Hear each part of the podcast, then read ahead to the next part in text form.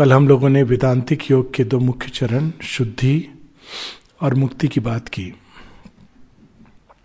शुद्धि is a step towards मुक्ति। और शुद्धि का जो प्रोसेस है अलग अलग योग में अलग अलग तरह से किया जाता है, किंतु पातंजलि ने जिस प्रकार से योग को सिस्टमेटाइज किया, उसमें शुद्धि के चार चरण हैं। यम, नियम आसन प्राणायाम। ये अपने आप में योग नहीं है, योग की तैयारी है। यम नियम द्वारा हम अपने मन को, भावनात्मक बींग को, अपने संकल्प को कुछ हद तक शुद्ध करते हैं। और आसन और प्राणायाम द्वारा हम अपने शरीर और उसके अंदर जो नर्वस एनर्जी है, उसको बैलेंसिंग, शुद्धिकरण करते हैं। ये शुद्धि इसलिए आवश्यक है ताकि इसके आगे जो चार चरण हैं, प्रत्याहार, धारणा, ध्यान एवं समाधि, यह सहज हो सके। क्योंकि अगर ये बेसिक शुद्धि नहीं है और बेसिक बीइंग के अंदर रेस्टलेसनेस है तो ध्यान की कोई भी विधि हम सीख लें, किंतु ध्यान होगा नहीं। हम लोग बैठ जाएँगे और ऑफ़ कोर्स पद्मासन और बहुत सारे आसन में बैठ जाएँगे, आँख मूंद लेंगे किंतु ध्यान होगा नहीं, क्योंकि मन उन्हीं चीज़ों में भागता रहेगा जिन चीज़ों का वो अभ्यस्त है सारे दिन के समय। श्री अरविंद से एक बार किसी ने गीता के इस श्लोक के विषय में पूछा था कि जब व्यक्ति कहा जाता है कि मृत्यु के समय भगवान का नाम लेने से वो मोक्ष को प्राप्त होता है तो क्या ये सच है? उन्होंने कहा हाँ लेकिन उसके लिए गीता का पहला श्लोक जो है, वो पहले फॉलो करना है कि हर समय भगवान का नाम लेते हुए जो जीता है, उसके लिए ये संभव हो पाता है। ये कोई मैकेनिकल प्रोसेस नहीं है। तो बाकी योगों में इस प्रकार से शुद्धि करते हुए, जिसमें प्राइमरीली मुख्यतः मन और मानसिक संकल्प, इसका काफ़ी कुछ स्थान होता है। मन के द्वारा हम अपने प्राण को, अपने भावनात्मक बींग को, हम अपने संकल्प को, मानसिक संकल्प द्वारा यम, नियम इत्यादि अभ्यास करा के शुद्ध करते हैं। शेयरविंद के योग में एक अलग प्रोसेस है, क्योंकि योग का लक्ष्य अलग है, भिन्न है तो प्रोसेस भी अलग है। शुद्धि का जो एस्पेक्ट है शेयरविंद के योग में, वो मानसिक संकल्प द्वारा नहीं, बल्कि चैत्य के प्रकटन के द्वारा होता है। ये एक नई चीज़ तो नहीं, इसका, इसकी बात उपनिषदों में और ऋग्वेद में हिंट्स हैं। गीता में भी इसका हिंट है, किंतु इस पर बहुत अधिक ज़ोर नहीं दिया गया है। और मेरी समझ से जो मुझे इसका कारण नज़र आता है, वो ये है कि चैत्य सत्ता के विकास के लिए कई जन्म लगते हैं जब वो एक चैत्य भ्रूण, चैत्य सत्ता में परिवर्तित होता है। और जैसे जैसे वो चैत्य सत्ता में परिवर्तित होता है, वैसे वैसे प्रकृति एक इंडिविजुअलिटी का रूप धारण करती है। और जो मेरी मेरा अपना जो रिवलेशन है वो ये है कि उपनिषदों के काल में और गीता के काल में मनुष्यता, कुछ मनुष्य थे जो इस हद तक पहुँच गए थे, परंतु अधिकांश मनुष्यता ने वो धरती का, पार्थिव जगत का वो अनुभव नहीं लिया था। कि चैत्य भ्रूण पूरी तरह चैत्य सत्ता में परिवर्तित हो सके। But this is purely my own understanding जैसा भी हो शेयरविंद के योग में चैत्य सत्ता और उसके बाहर निकलने पे बहुत अधिक ज़ोर है। शेयरविंद कहते हैं, ये पहला अनिवार्य कदम है।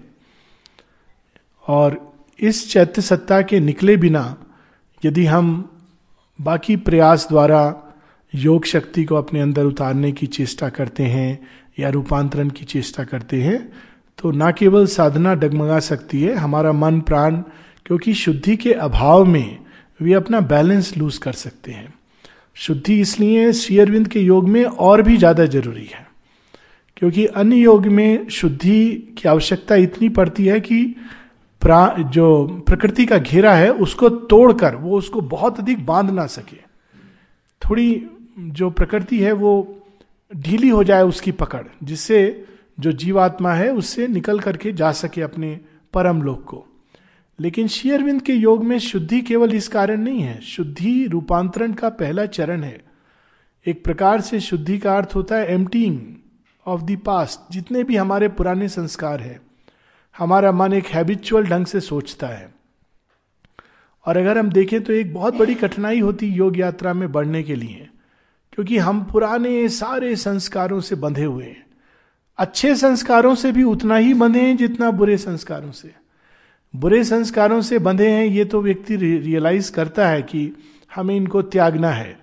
काम, क्रोध, लोभ, मोह, ये हमारे अंदर एक एनिमल कॉन्शियसनेस का एक्सटेंशन है, उसको त्यागना है। पर अच्छे संस्कार भी हमको बांधते हैं, एक जैसे भगवान ऐसे हैं, वैसे हैं, ये हैं, वो हैं, ये विचारधाराएँ जो हमने विरासत में ली हैं, शेयरविंद का योग उससे कहीं आगे जाता है और एक बहुत बड़ी कठिनाई वहीं पर आ जाती है। जैसे कि कल परसों भी बात हो रही थी, शेयरविंद एक बिल्कुल अद्भुत नई बात प्रस्तुत करते हैं मनुष्यता के सामने। कहते हैं man is a transitional being अब ये एक ऐसी विचारधारा है जो अगर हम पढ़ें अपने खासकर विष्णु पुराण में इसका हिंट है लॉजिकल हिंट है।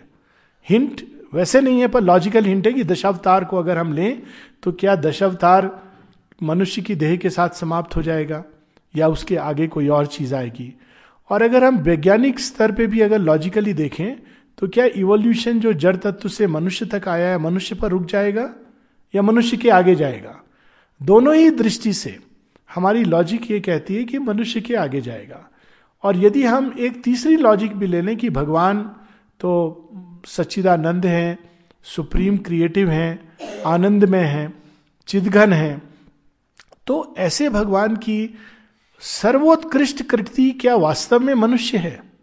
ये सच है कि हम लोग अपने बारे में बहुत अच्छा सोचते हैं और वो ठीक है अपनी जगह।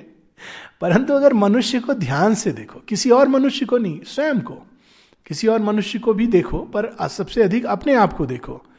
तो जब आदमी स्वयं को देखता है तो देखता है कि कितना कुछ उसके अंदर भरा हुआ है, जो वास्तव में सत, चित, आनंद से कोसों दूर है। और फिर भी वो मानता है कि वो पृथ्वी की सर्वोत्कृष्ट कृति है। हाँ अभी है। जैसे कुछ समय पहले बंदर थे, गुरिल्ला था, और गुरिल्ला के पहले कुछ समय पहले चिड़िया थी। चिड़िया के पहले सर्प था, डायनासोर थे। तो उसी प्रकार से शेयरविद कहते हैं man is a transitional being who will be surpassed एक बिल्कुल नई विचारधारा है। और वो केवल जीविका विज्ञान जैव विज्ञान के आधार पर नहीं कह रहे, बायोलॉजी के आधार पर नहीं कह रहे। वो इसको आध्यात्मिक आधार पर कह रहे कि मनुष्य अपने अंदर अभी पूर्णता को धारण नहीं किए, वो अपूर्ण है। इसीलिए उसके अंदर योग की चाह भी है। यदि वो पूर्ण होता तो उसको योग की क्या ज़रूरत होती? अक्सर लोग किसी भी आश्रम में जाते हैं शेयरविंद आश्रम में भी जाते हैं अन्य अन्य जगह जाते हैं तो एक बहुत बड़ी गलती करते हैं। गलती क्या करते हैं? वो जाते हैं अट्रैक्ट होकर माता जी श्री अरविंद या जो भी योग के गुरु होते हैं जिस आश्रम में, देखने लगते हैं मनुष्यों को। और फिर कहते हैं, आपने क्या रियलाइज़ किया? आपने क्या रियलाइज़ किया? इस it is like going to a hospital कोई हॉस्पिटल में जाए और डॉक्टर से मिलने के बजाय पेशेंट से पूछे कि मुझे ये बीमारी है, मैं क्या दवाई लूँ? तो पेशेंट को तो नहीं मालूम, वो तो वहाँ बीमार है, इसलिए गया है। उसी प्रकार से व्यक्ति, अगर मनुष्य सिद्ध ऑलरेडी होता, मुक्त ऑलरेडी होता तो उसको किसी चीज़ की ज़रूरत नहीं है। वो तो संसार में कहीं भी फ्रीली घूमता किसी प्रकार की साधना, किसी प्रकार के प्रयास, किसी की ज़रूरत नहीं होती बिकॉज़ ये ऑलरेडी रियलाइज्ड किंतु चूँकि व्यक्ति सिद्ध नहीं है, चूँकि व्यक्ति रियलाइज़ नहीं है, पूर्ण नहीं है, इसीलिए उसके अंदर पूर्णता की खोज है और वो पूर्णता की खोज उसको योग की ओर आकर्षित करती है। हाँ संसार में दो प्रकार के प्राणी हैं। एक जो अपूर्णता को ही सब कुछ मानते हैं और उसके आगे प्रयास नहीं करते। यह एक साधारण जीवन। अपूर्ण है, ये गहन इग्नोरेंस है, अज्ञान है कि अपूर्ण है, लेकिन उसी को सब कुछ समझ रहा है। यहाँ तक कि पूर्ण को भी अपूर्ण के आधार पर जानने की चेष्टा कर रहा है। भगवान है तो मेरे मन की परिधि में समझ आ जाने चाहिए। अब इसमें अगेन एक लॉजिकल विरोधाभास है। यदि भगवान मन के द्वारा समझे जाते तो मन से नीचे होते, मन के परे नहीं होते। इट इज़ लाइक सेइंग कि बंदर जो है, बंदर कहे कि मनुष्य को मैं अपने ऊपर तभी समझूँगा यदि मैं अपनी सीमित बुद्धि द्वारा उसके कंप्यूटर, उसके शास्त्रीय संगीत, उसकी फिलॉसफी ये सब कुछ समझ जाऊँ। ज़ाहिर है कि बंदर नहीं समझ सकता जब तक वो मनुष्य नहीं बनता। नहीं तो वो क्या देखेगा? बाहर से कीबोर्ड पर कोई ठक ठक कर रहा है और सामने स्क्रीन पर चित्र आ रहे हैं। और अगर मूर्खतावश वो उस मनुष्य को इमिटेट करने लगे कि चलो मैं भी जरा करूँ, मैं कंप्यूटर सीख जाऊँगा और दो चार लगाए कीबोर्ड पर और नेचुरली कुछ कुछ आएगा। ना उसको कीबोर्ड का अर्थ पता है, ना जो आ रहा है उसका अर्थ पता है। और भाग करके डिक्लेयर कर दे कि मैंने कंप्यूटर सीख लिया। और बाकी सारे बंदर अरे वाह, ये हमको कंप्यूटर सिखाएगा? मनुष्य की कुछ ऐसी अवस्था है। जो रियलाइज्ड बीइंग्स हैं, उनको इमिटेट करने से भगवान नहीं मिलते हैं। वो जो, वो एक एक एक प्रकार का इसकी चर्चा आती है हमारे भागवत में भी। वासुदेव जो बनते हैं फॉल्स वासुदेव, चार हाथ लेकर के बना देते हैं, गरुड़ जैसा भी एक वाहन बना लेते हैं। और वो अपना नाम भी बदल के रख देते हैं वासुदेव। और कहते मैं ही असली वासुदेव हूँ। तो योग का पथ में इस, ये बहुत ज़रूरी है कि पहला जो सबक, जो योग के पथ पे व्यक्ति सीखता है, वो है ह्यूमिलिटी का। क्योंकि ह्यूमिलिटी ही वो एक द्वार है जो हमको खोलता है ज्ञान की ओर।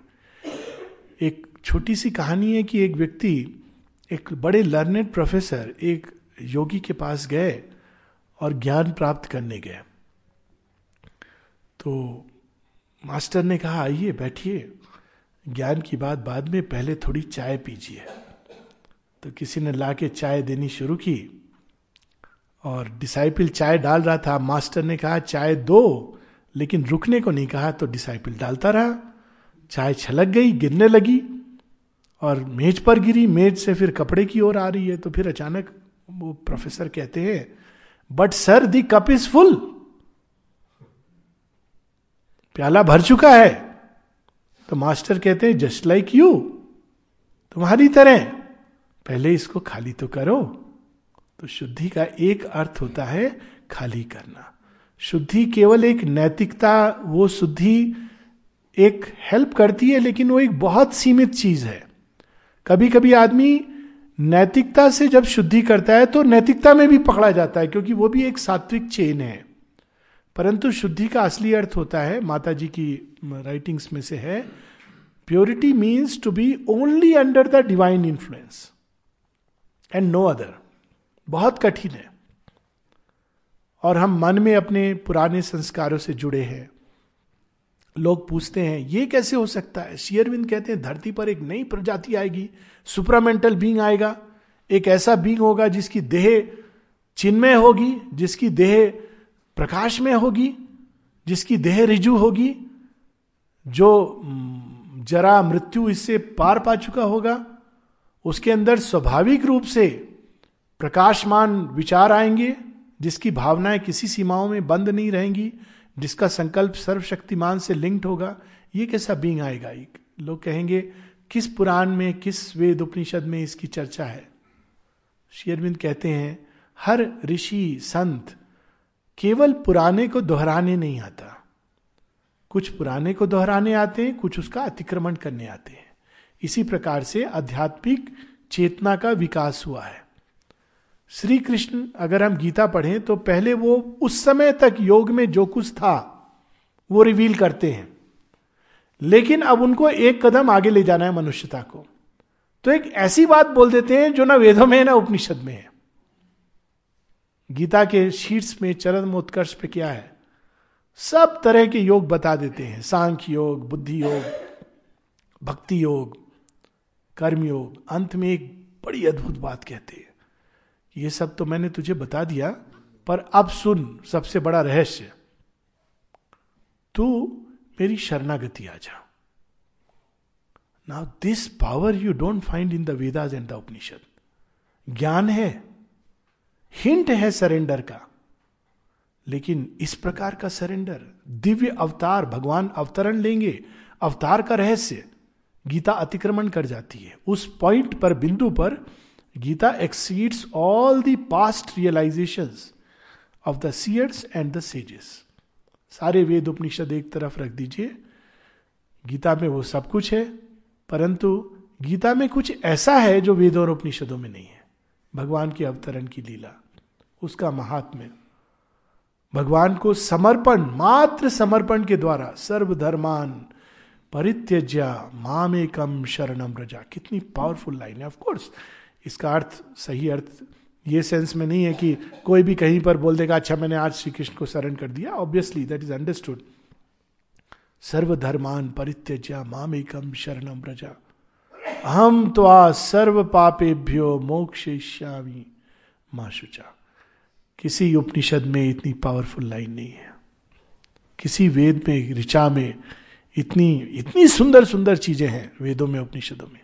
But we don't find this उसी प्रकार से बुद्ध बुद्ध अतिक्रमण करते हैं।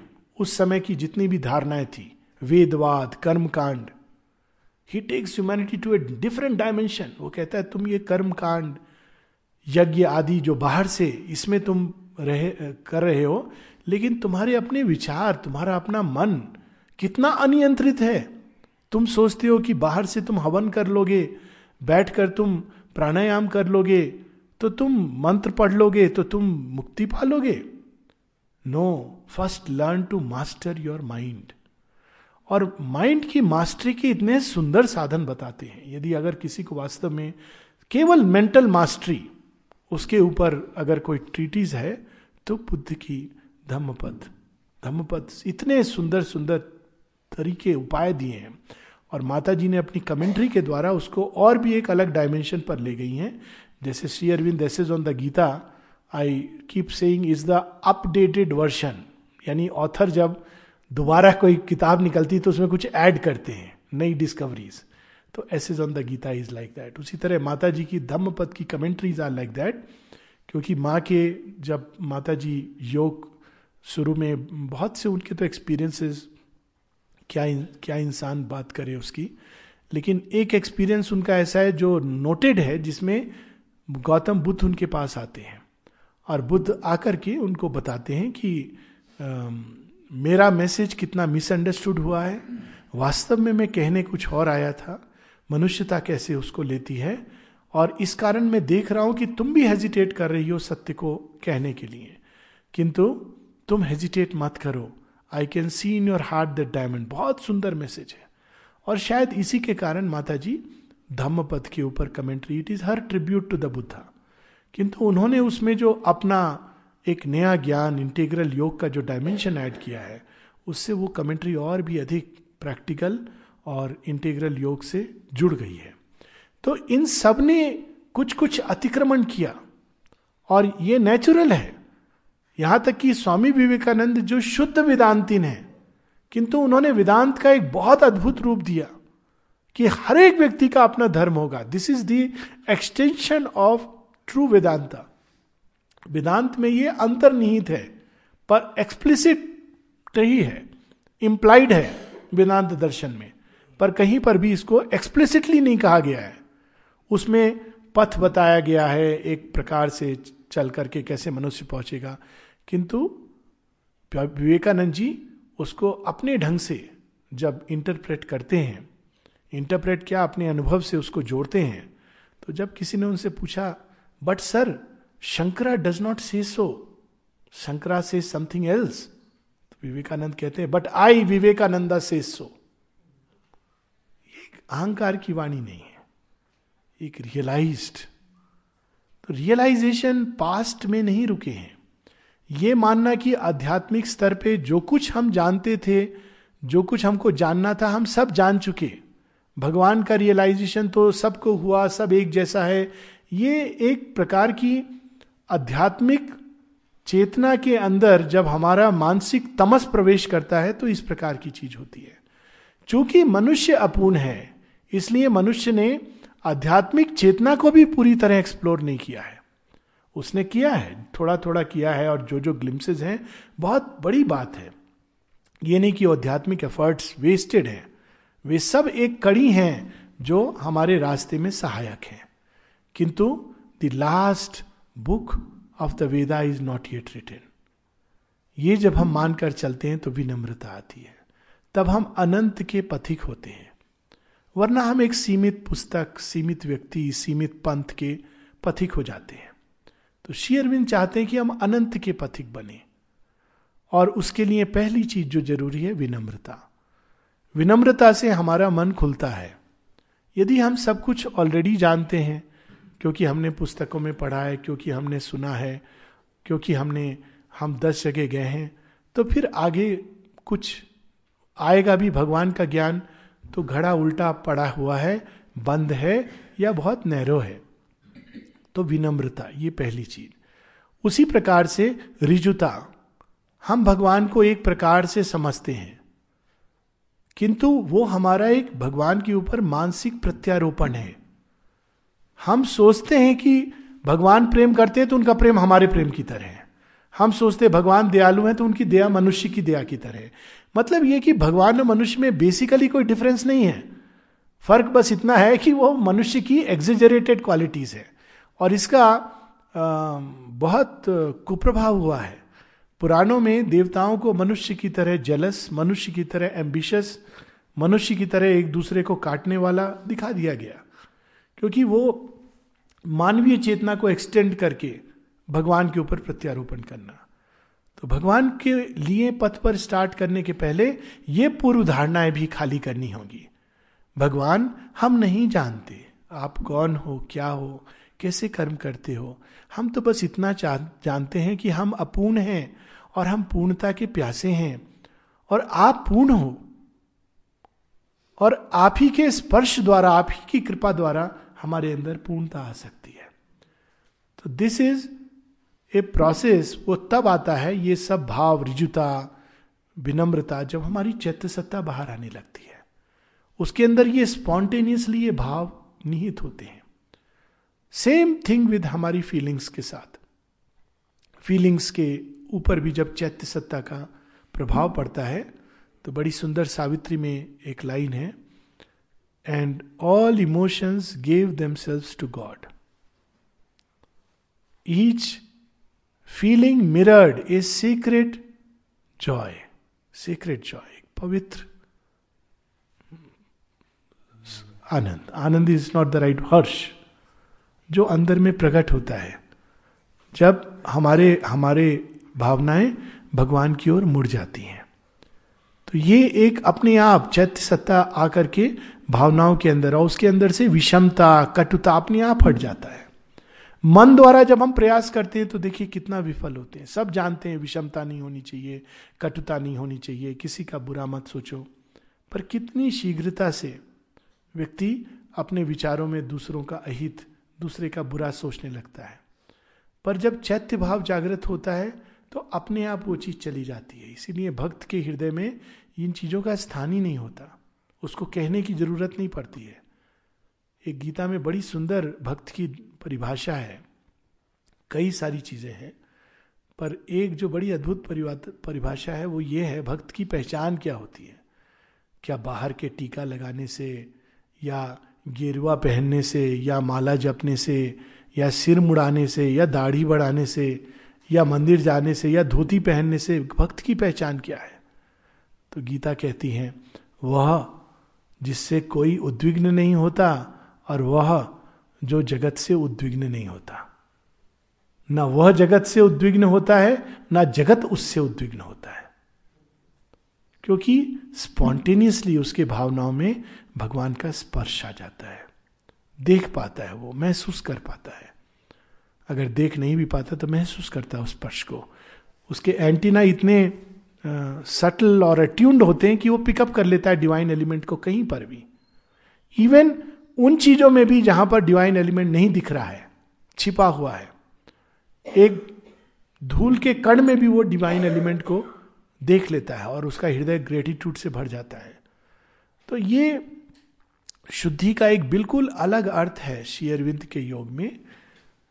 उसी प्रकार से संकल्प, जब तक हमारे संकल्प केवल हमारे निच के स्वार्थ से जुड़े हुए हैं, खासकर डिज़ायर सेल्फ से तब तक ये संकल्प अभी भगवान के रास्ते में से बहुत दूर हैं।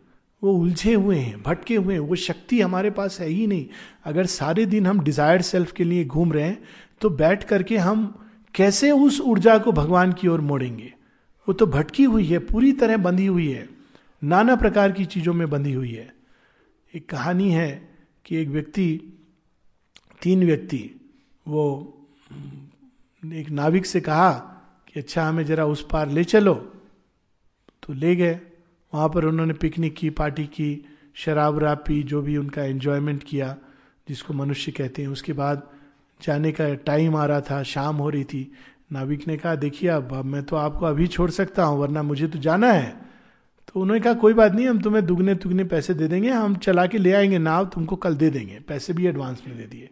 कहा, श्योर? कहा हाँ हमको नाव चलानी आती है। बहुत अच्छा। उसको क्या है?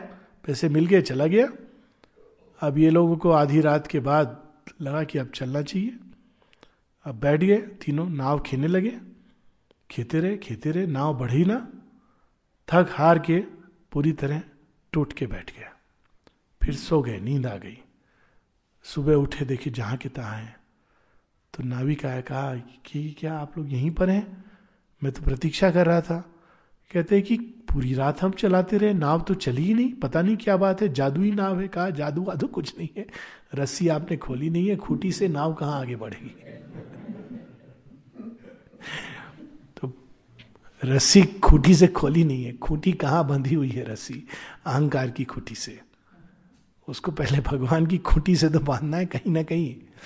तो फिर धीरे धीरे नाव चलेगी, वो खींचेंगे। और दूसरा, उस कहानी में हालाँकि ये मॉरल जो होता स्टोरी नहीं बताया गया लेकिन ये मेरा अपना अंडरस्टैंडिंग uh, है बेस्ड ऑन माता जी ने जो बताया है योग के बारे में कि तीन व्यक्ति या इवन दो व्यक्ति पता नहीं नाव किसी ने चलाई है कि नहीं चलाई है बड़ा इंटरेस्टिंग एक्सपीरियंस है कि अगर दो व्यक्ति नाव चलाते हैं तो उनको बड़े सामंजस्य में चलाना होता है।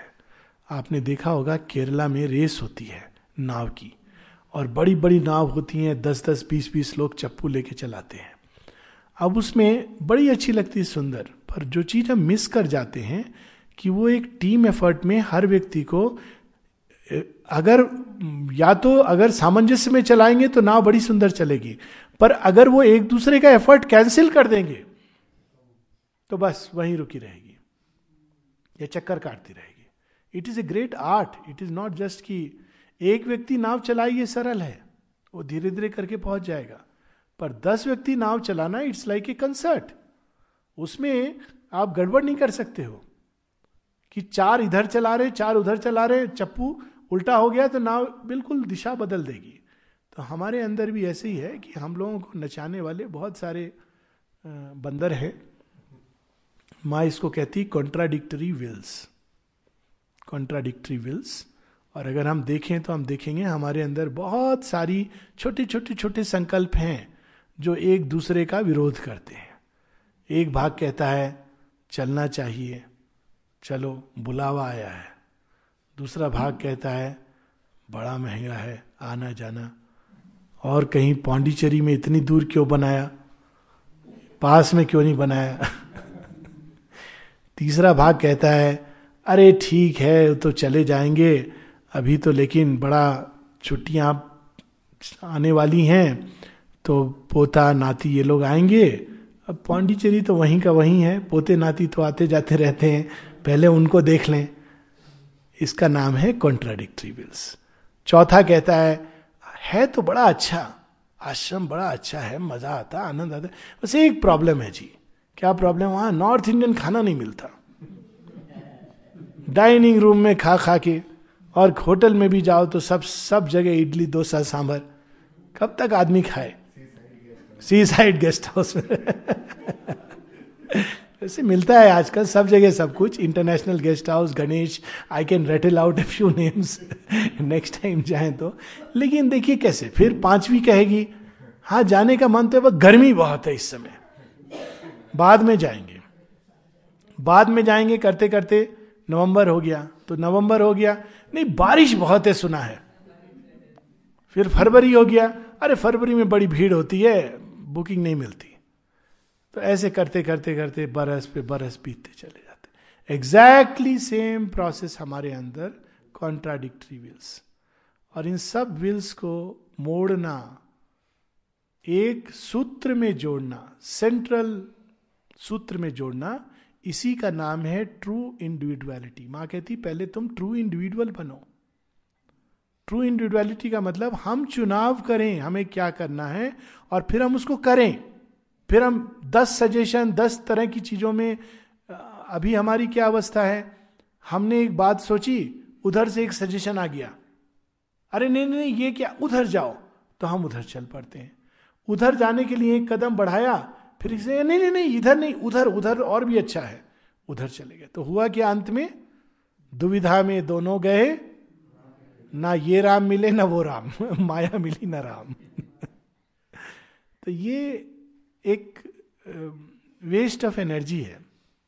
एक रास्ते पर चलो, देखो अंत तक क्या है। वो मधुशाला है, हरिवंश राय बच्चन की। कई लेवल्स पे पोइट लिखता है। शायद उन्होंने सचेतन रूप से ऐसे नहीं लिखा, लेकिन कहीं ना कहीं कोई एक मिस्टिक एलिमेंट था जो he himself could not recognise तो वो अचानक एक बड़ी इंटरेस्टिंग चीज़ लिखते हैं मधुशाला में। राह, वो कहते, कैसे पहुंचो? तो पहले इंडिकेशन देते हैं, जाओगे तो क्या क्या होगा? तो एक्चुअली वो इनर इंडिकेशन भी है। Actually I I am sure उन्होंने ये सोच के नहीं लिखा है। जहाँ तक मैं हरिवंश राय बच्चन जी के साहित्य पढ़ा और जानता हूँ लेकिन वो आ गया है क्योंकि सारा वर्ल्ड एक ही प्लान पर है। एक जगह लिखते हैं, राह पकड़ ले एक, चला चल, पा जाएगा मधुशाला। एक राह पकड़ लो, उस पर चलते जाओ। धीरे धीरे उसके अंत तक पहुंचो। ये संकल्प होता है।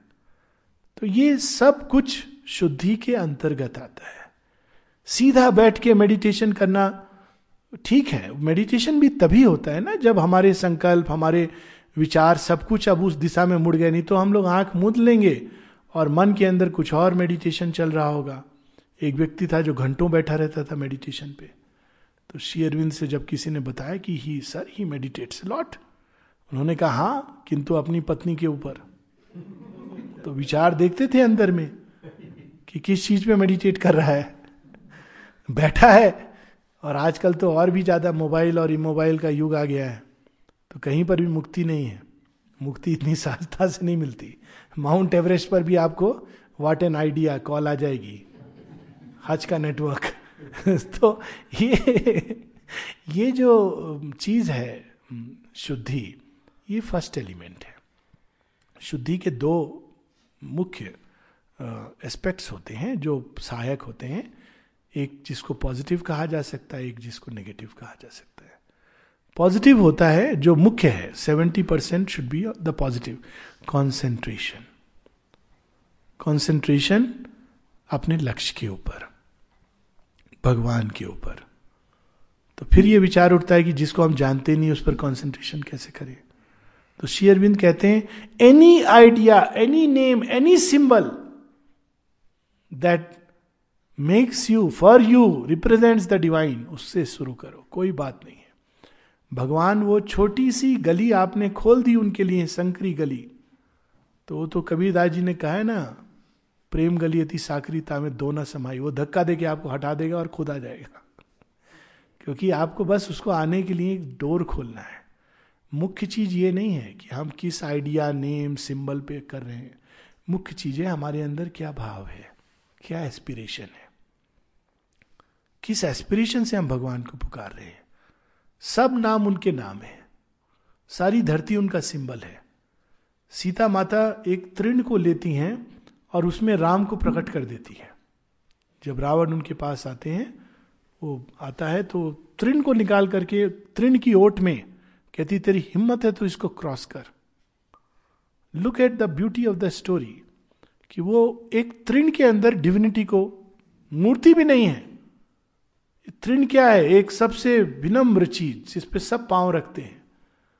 और यही चीज़ केन उपनिषद में भी है। एक तृण तृण के अंदर डिविनिटी का आभास उसको प्रकट कर देता है।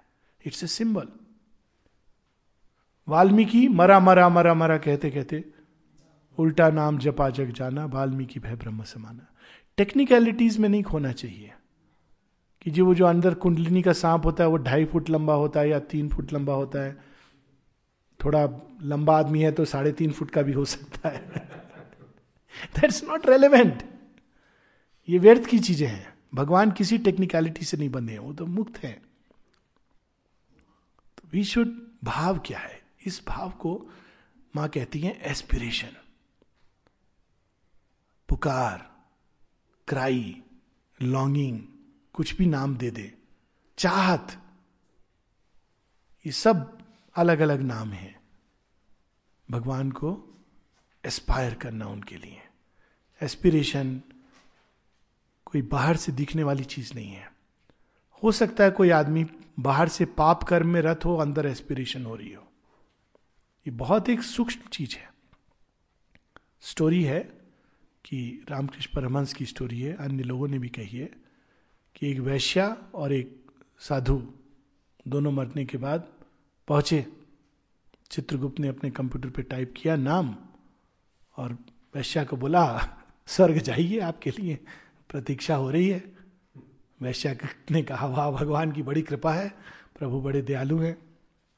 अब साधु बड़ा ऐठा हुआ आया, इसको स्वर्ग तो मुझे तो वैकुंठ मिलेगा। तो वो भी खड़ा हो गया अपना रुद्राक्ष की माला पहने हुए और चित्रगुप्त को ऐसे देखते हुए कि तू है क्या भला चित्रगुप्त ने टाइप किया, गूगल सर्च किया, कहा कि जी आपको तो नरक में रहना है, थोड़े समय उसके बाद स्वर्ग की बात देखेंगे आपकी। थोड़ा है स्वर्ग भी लिखा हुआ, लेकिन नरक भी भोग है। कहते ठीक से चेक करो वायरस ने तुम्हारे कंप्यूटर को अफेक्ट किया हुआ है। वायरस लगा है। चित्रगुप्त कहता है, मेरा फायरवॉल प्रोटेक्शन है, कोई वायरस आता ही नहीं इसके अंदर। बिल्कुल सही कहा है, आप मुझसे बहस मत करो, चुपचाप जाओ। कहता है, लेकिन कारण क्या है? ये क्या प्रॉब्लम है? वैश्य तो बहुत खराब होती है। तो कहते, किसने कहा तुम्हें? सब जानते हैं। कहते अच्छा अच्छा तुम भी उन मूर्खों की तरह, मूर्खों वाले पंडित हो। फिर वो बताते हैं, अरे मूर्ख, जब वैश्या हर एक रात को एक नए मनुष्य के साथ सोती थी तो कहती थी, हे प्रभु, कैसा मेरा जीवन है? कि मुझे ये सब करना पड़ता है, अपने देह को देना पड़ता है, धन के लिए, अपने शरीर की सस्टेनेंस के लिए, पर प्रभु मेरी आत्मा तुम्हारी है। इस व्यक्ति के अंदर भी तुम ही आना, तुम ही मेरे साथ संयोग करना। रोज जो जो उसके पास आते थे, केवल तुझे इन्वो मुझे, भगवान को इन्वोक करती थी। कहता अच्छा ये तो मुझे मालूम नहीं था कि ये भी एक रास्ता होता है, पर मैंने क्या बुरा किया? तुम रोज काउंट करते थे कौन कौन उसके पास जा रहा है। और सीक्रेटली सोचते भी थे कि काश मुझे भी अवसर मिलता। मैं साधु हूँ तो बुरा फंसा, ना इधर का हूँ, ना उधर का हूँ। तो साधु थे तुम बाहर से, लेकिन अंदर में तुमने केवल सारे समय वैश्या के बारे में सोच सोच के तुम्हारी चेतना तो उसी में मगन रहती थी। तुम यही सोचते थे कि वो क्या कर रही है उसके घर में जाने वाले क्या कर रहे हैं? इस तरह तुम्हारी चेतना तो अंदर नीचे नीचे नीचे गिरती जा रही थी। माता जी कहती हैं from the spiritual point of view it is not what you do but how you do it with what consciousness you do it ये मूल मंत्र है। आप क्या कर रहे हो? ये स्पिरिचुअलिटी के लिए कोई विशेष काम करने की ज़रूरत नहीं है कि हम केवल मंदिर में जाकर पूजा चढ़ा रहे हैं, घंटा बजा रहे हैं तो हम स्पिरिचुअल काम कर रहे हैं। और घर में बुहारू लगा रहे हैं या झाड़ू बुहारू कर रहे हैं या खाना बना रहे हैं तो स्पिरिचुअल काम नहीं है। बड़ी सुंदर मैंने कुछ समय पूर्व अपने एक मित्र के साथ बात हो रही थी and we were exchanging notes तो उन्होंने भी नया खाना बनाना सीखा, मैंने भी नया नया खाना बनाना सीखा था। तो उन्होंने कहा कि भाई, बड़ा अच्छा लगता है, मैं जब खाना बनाता हूँ तो सच में मुझे लगता है कि मैं प्रसाद बना रहा हूँ। तो मैं आह्वान करता हूँ माँ लक्ष्मी का कि जैसे जगन्नाथ का प्रसाद आप बनाती हो तो आप आके मेरे मेरे अंदर बनाओ।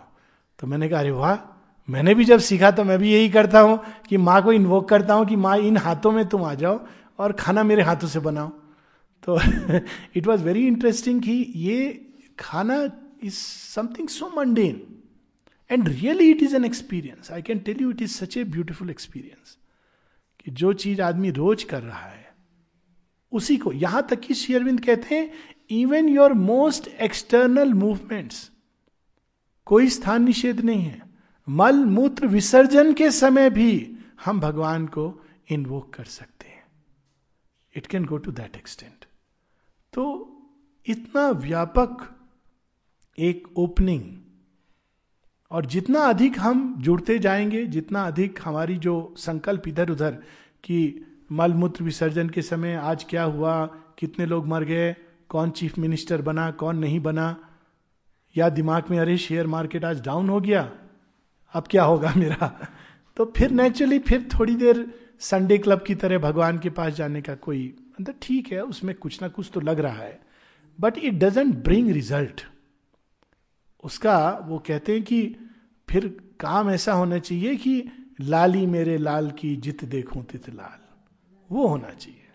लाली देखन में गई, मैं भी हो गई लाल। उस रंग में रंगना चाहिए अपने आप को। अपने रंग से भगवान को रंगना, ये तो हम लोग करते आए हैं। भगवान के रंग से स्वयं को रंगना। तो उसलिए अब उसी श्रृंखला में शेयरविंद एक और आगे की चीज़ जोड़ते हैं कि मनुष्य अभी पूरी तरह भगवान के रंग में नहीं रंगा।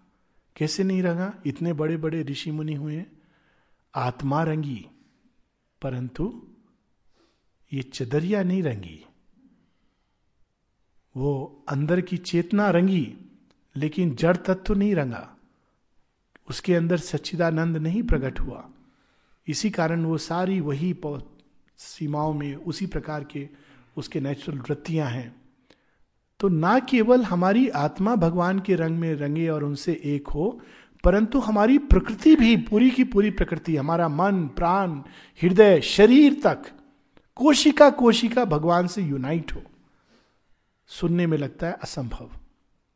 मानो कोई काल्पनिक कथा है। शरीर तो चोला है, इसको तो छोड़ के जाना है। शरीर का तो केवल इतना महत्व है कि आत्मा को धारण करता है। जैसे एक पॉट का महत्व होता है कि वो बीज को धारण करता है और जब वृक्ष बड़ा होने लगता है तो पॉट को तोड़ दिया जाता है और उसको भूमि पर आरोपित कर देते हैं।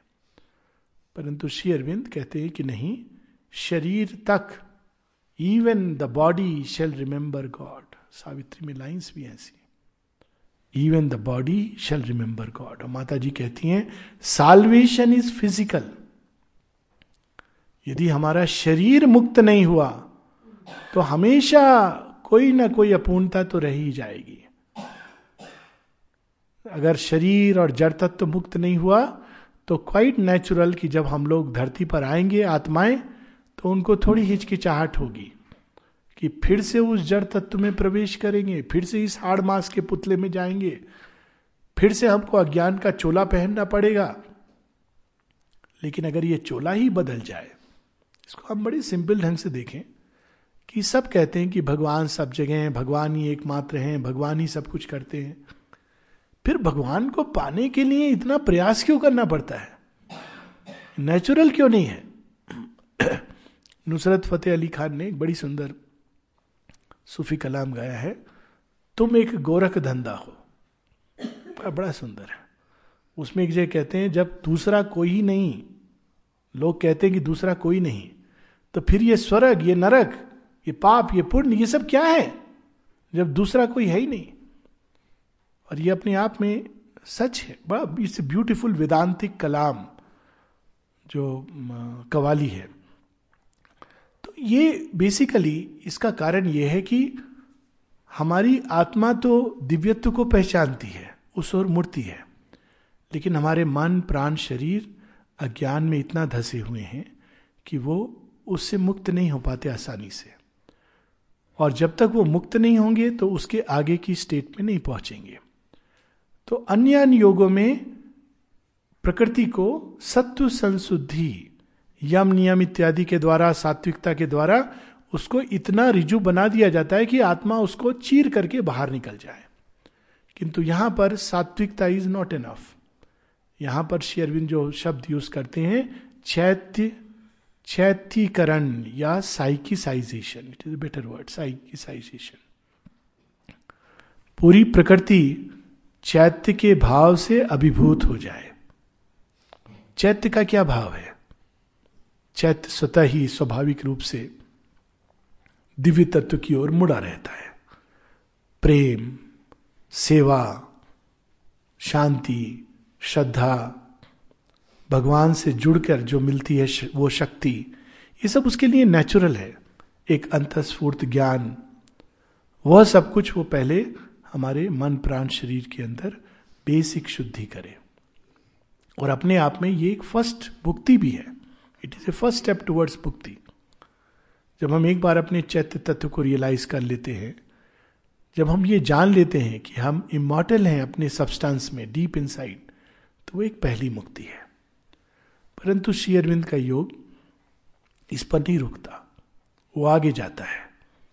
और वहाँ पे जो नेक्स्ट दो चरण हैं, जो तंत्र के योग में पाए जाते हैं, वेदांतिक योग में नहीं श्री अरविंद उनको भी जोड़ देते हैं और उसको भी एक एक बिल्कुल नेक्स्ट ऊंचाई तक ले जाते हैं और वो है सिद्धि और भुक्ति। पहले दो चरण है शुद्धि और मुक्ति। अधिकांश योग मुक्ति से आगे कोई ज़रूरत नहीं है। मुक्ति मिल गई। क्यों जा रहे हैं? योग क्यों कर रहे हैं?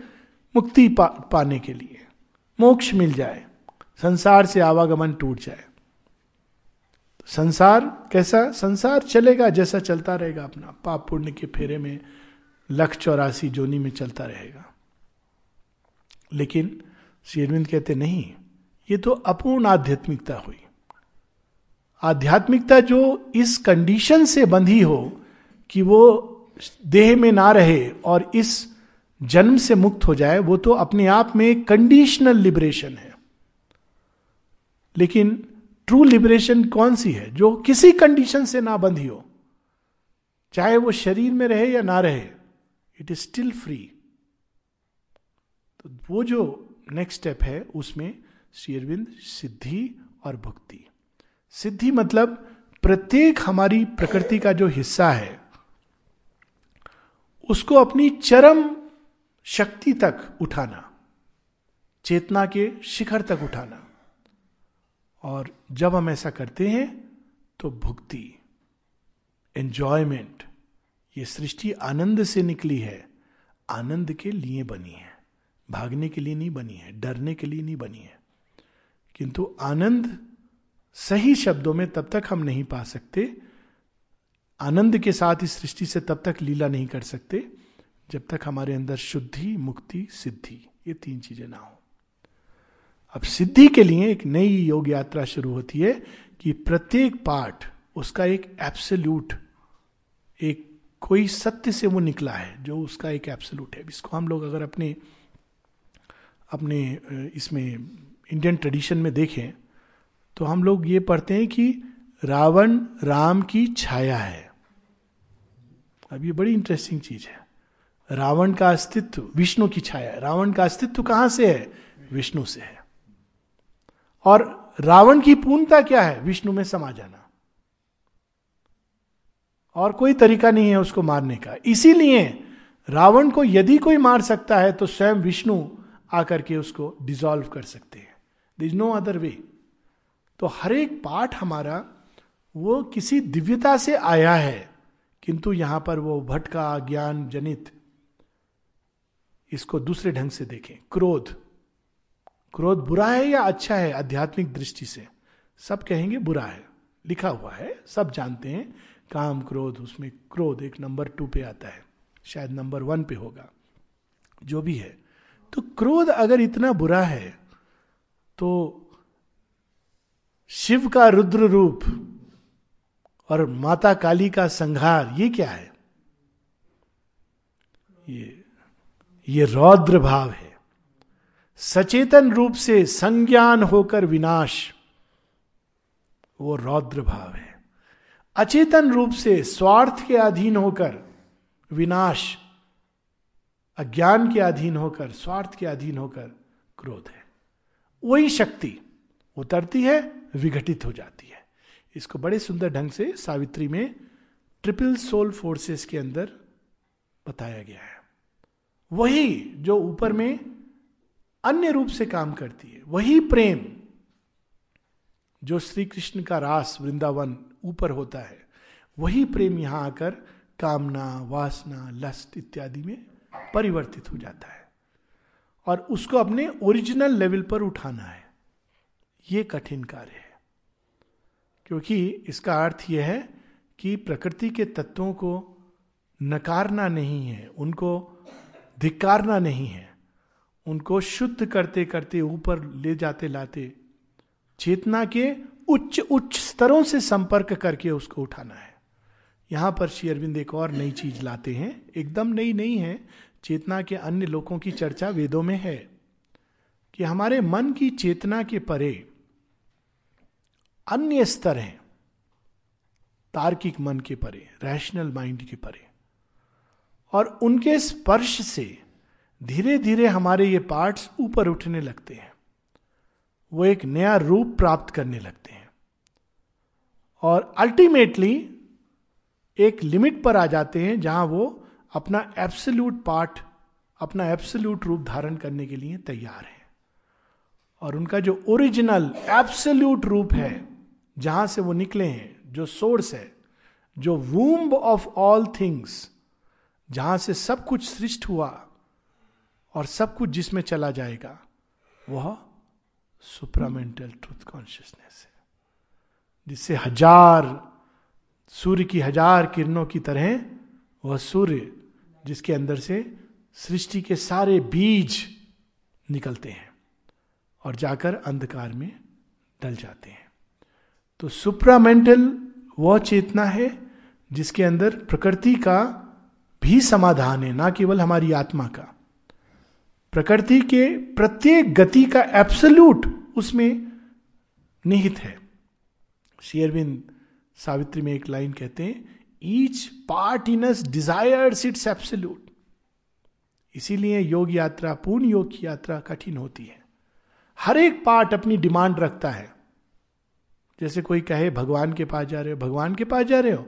अच्छा मेरे लिए ये अच्छा भगवान के पास जा रहे हो? दूसरे ने कहा, मेरे लिए ये ले आना।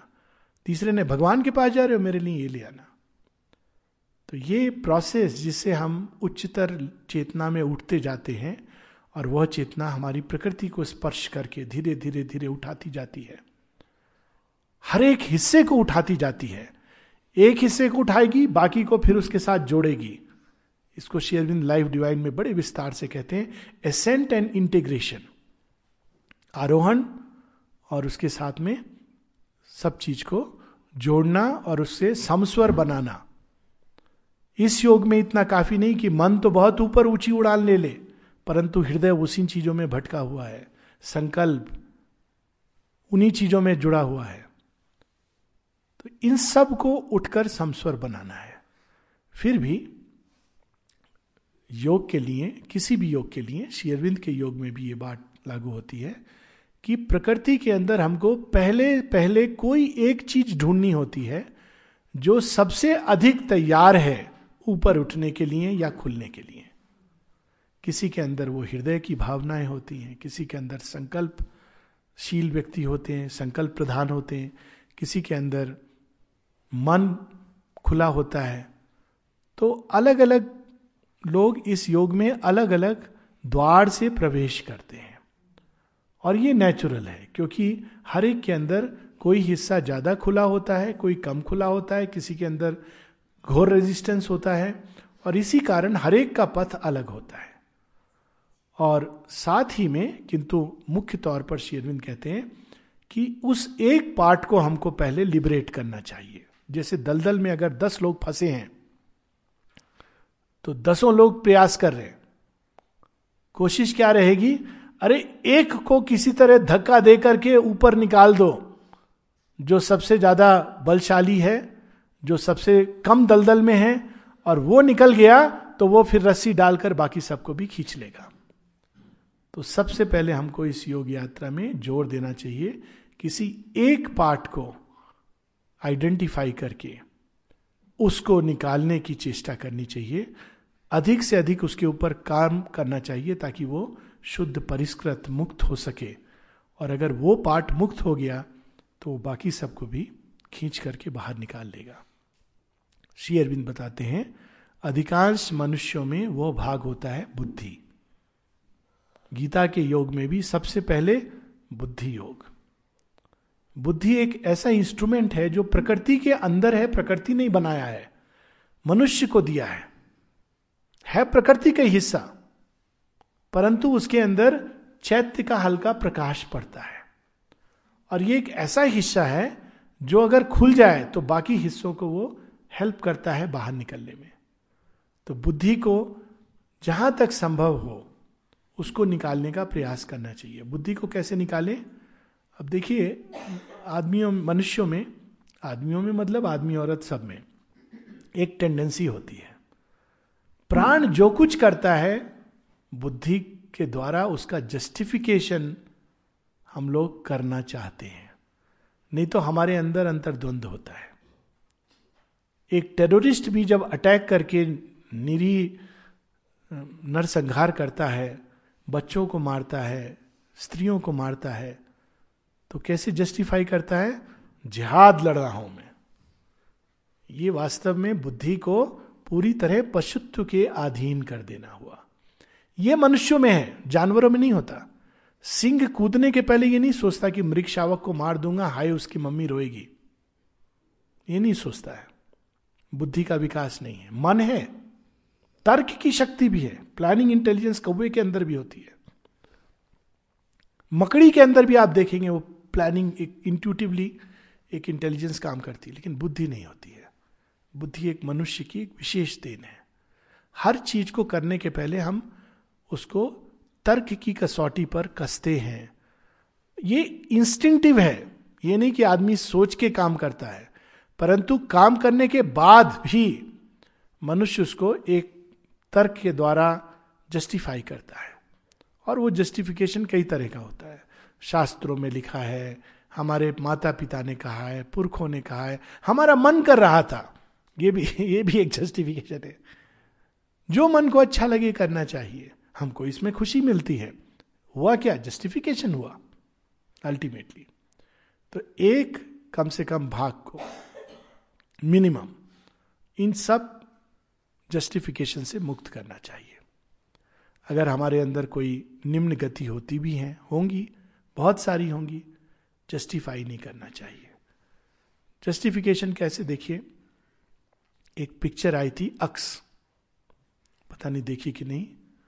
मनोज वाजपेयी, अमिताभ बच्चन। देखिएगा, उसमें इस it's very interesting I am not being paid to advertise for any picture लेकिन, उसमें ये पार्ट बड़ा सुंदर है कि वो क्रिमिनल होता है मनोज वाजपेयी। उसी की ऑल्टर ईगो होती है। उसका दो भागी, तमिल फ़िल्म शायद बनी थी, उसका इन्होंने किया है। तो वो जब मारता है लोगों को एज ए क्रिमिनल तो कहता है कि तुम कहते हो मैं मारता हूँ। अरे, तुम लोगों ने गीता नहीं पढ़ी? ना तो कोई मारता है, ना कोई मरता है। मूर्ख ऐसा सोचते हैं। न जायते मृियते वा कदाचिन। अब ये क्या हुआ? एक स्पिरिचुअल ट्रूथ का मिसयूज हुआ। वो ट्रूथ एक अलग भूमि का ट्रूथ है। इसीलिए शास्त्र एक ऐसा विपन है, एक ऐसा अस्त्र है, जो अगर सही हाथों में नहीं पड़ा तो गलत हाथ में जाने से तो वो स्वयं को ही आदमी उससे काट डालेगा। श्री अरविंद, श्री कृष्ण जितने भी जेन्युन स्पिरिचुअल्स रियलाइज़ हुए हैं, स्वामी विवेकानंद, वो सब नैतिकता के परे चले गए थे। परंतु साधारण जन को कहते थे, नहीं, पाप पुण्य नैतिकता में रहो। क्योंकि वो जानते थे, ये सच इतने ऊपर का सच है कि आम आदमी इसको पकड़ नहीं सकता। श्री रामकृष्ण परमहंस से किसी ने कंप्लेन की। क्या कंप्लेन की? अरे, आप विवेकानंद को इतना सिर पर चढ़ा रखा है। मुझे तो खबर आई है कि अमेरिका में वो जाकर सुंदर सुंदर युवतियों के घर में रहते हैं। मांस खाते हैं और ना जाने क्या क्या करते हैं। श्री रामकृष्ण परमहंस कहते हैं, मूर्ख, तू जानता नहीं नरेंद्र को। विवेकानंदा अगर गौमांस भी खा ले और शराब भी पी ले और किसी के साथ कहीं भी चला जाए तो वो कभी भी इससे अफेक्टेड नहीं होगा। वो वैसे ही का वैसा शुद्ध रहेगा। This is one consciousness Shri Ramakrishna Paramahamsa had that consciousness वो एक अलग कॉन्शियसनेस है, जिसमें गीता का वो सत्य लागू होता है कि ब्रह्म ब्रह्म को खा रहा है। वो एक बहुत विशाल चेतना, और उस चेतना में हम सबको उठना है। जो स्पिरिचुअल कॉन्शियसनेस है, नैतिकता के बहुत ऊपर जाती है। परंतु यह कहकर कि वो नैतिकता के परे जाती है, हम लोग शुरू शुरू में ही कहें कि ओहो अच्छा अच्छा स्पिरिचुअल कॉन्शियसनेस नैतिकता के बहुत परे जाती है। तो लेट एस ड्रॉप इट तो हम ऊपर उठने की बजाय नीचे चले जाएँगे। तो ये बुद्धि, विवेक, ये हमको रोकेगा। एक पार्ट अगर सही हो जाएगा तो वो कम से कम हमारी कुप्रवृत्तियों को पाप वृत्ति को जस्टिफाई नहीं होने देगा। एक बहुत बुरी बीमारी है जस्टिफाई करने की। अच्छा लोग कहते हैं कि हम बच्चे करते हैं एडोलेसेंट करते नहीं, हम सब करते हैं। अपने अपने ढंग से करते हैं। उन्होंने तो हम, हमसे ही सीखा है। वो अपनी रात की पार्टी को जस्टिफाई करते हैं। हम अपनी दूसरी चीज़ों को जस्टिफाई करते हैं कि आज के समय में झूठ बोल नहीं होता है। इनकम टैक्स बचा नहीं होता है। हम अपने ढंग से करते हैं। वो भी तो रात की पार्टी हुई। बस। कल हमारे अनमोल जी बड़ी सुंदर श्री अरविंद की वो बता रहे थे। What was that social service is the awakening in the conscious of a robber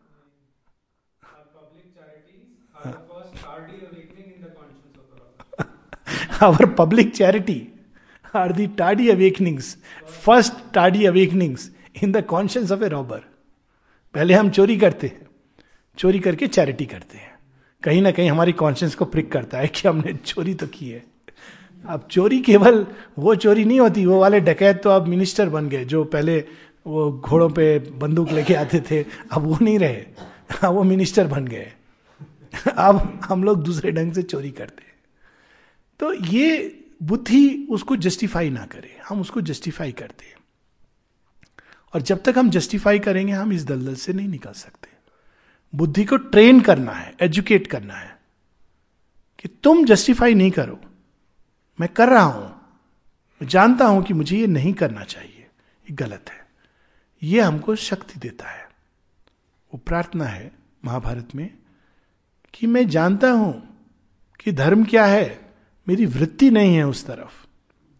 मैं जानता हूँ अधर्म क्या है, लेकिन मेरी उससे मुक्ति नहीं है। तो हे केशव, तुम जो मेरे हृदय में विराजमान हो, तुम जो सब जानते हो, मुझे तुम उस ओर ले चलो, जहाँ मुझे जाना चाहिए। तो बुद्धि जब लिबरेट हो जाती है, फ्री होने लगती है, तब वो देखती है। नहीं तो हम पहले स्टेप पर ही फ्लाउंडर करते रहते हैं। एक पार्ट अगर हमारा मुक्त हो जाए, किस अधिकांश में बुद्धि। और इसीलिए शेरविंद कहते हैं अपने पत्र में सिक्स कार्डिनल डिफेक्ट्स, प्रकृति के छह मुख्य बाधाएँ। उसमें एक कहते this constant tendency to justify हर चीज़ को जस्टिफाई करना। कि नहीं, जो मैं कर रहा हूँ, सही कर रहा हूँ। मैं जिस रास्ते पे चल रहा हूँ, सही चल रहा हूँ। नहीं हो सकता है कि वो रास्ता सबसे उत्तम रास्ता ना हो।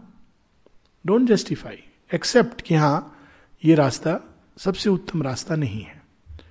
अगर बुद्धि हमारी लिबरेट हो जाएगी तो बाकी पार्ट्स में आसानी होगी। क्योंकि वो फिर एक और सैनिक जुड़ गया। वो प्रेशर डालेगा हमारे दूसरे पार्ट्स पर।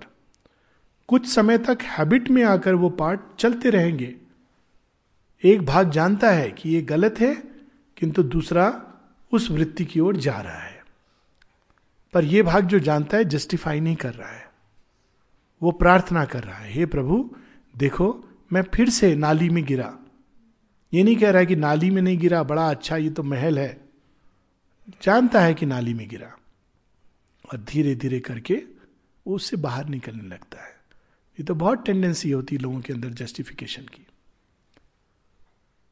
So this is the path जिसमें ये केवल कुछ प्रारंभिक चीज़ें हैं।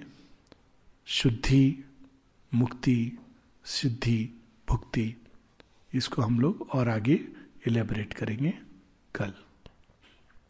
अभी एक ब्रेक लेंगे। ब्रेक के बाद we will assemble question answers के लिए। पहला प्रश्न मैं लूँगा। एक प्रश्न आया है इंटेग्रल एजुकेशन के ऊपर। सर्वांगीण शिक्षा के ऊपर। और उसका इसमें इस योग से कैसे जुड़ा है और क्या होती है तो we'll talk about that and then other question as they come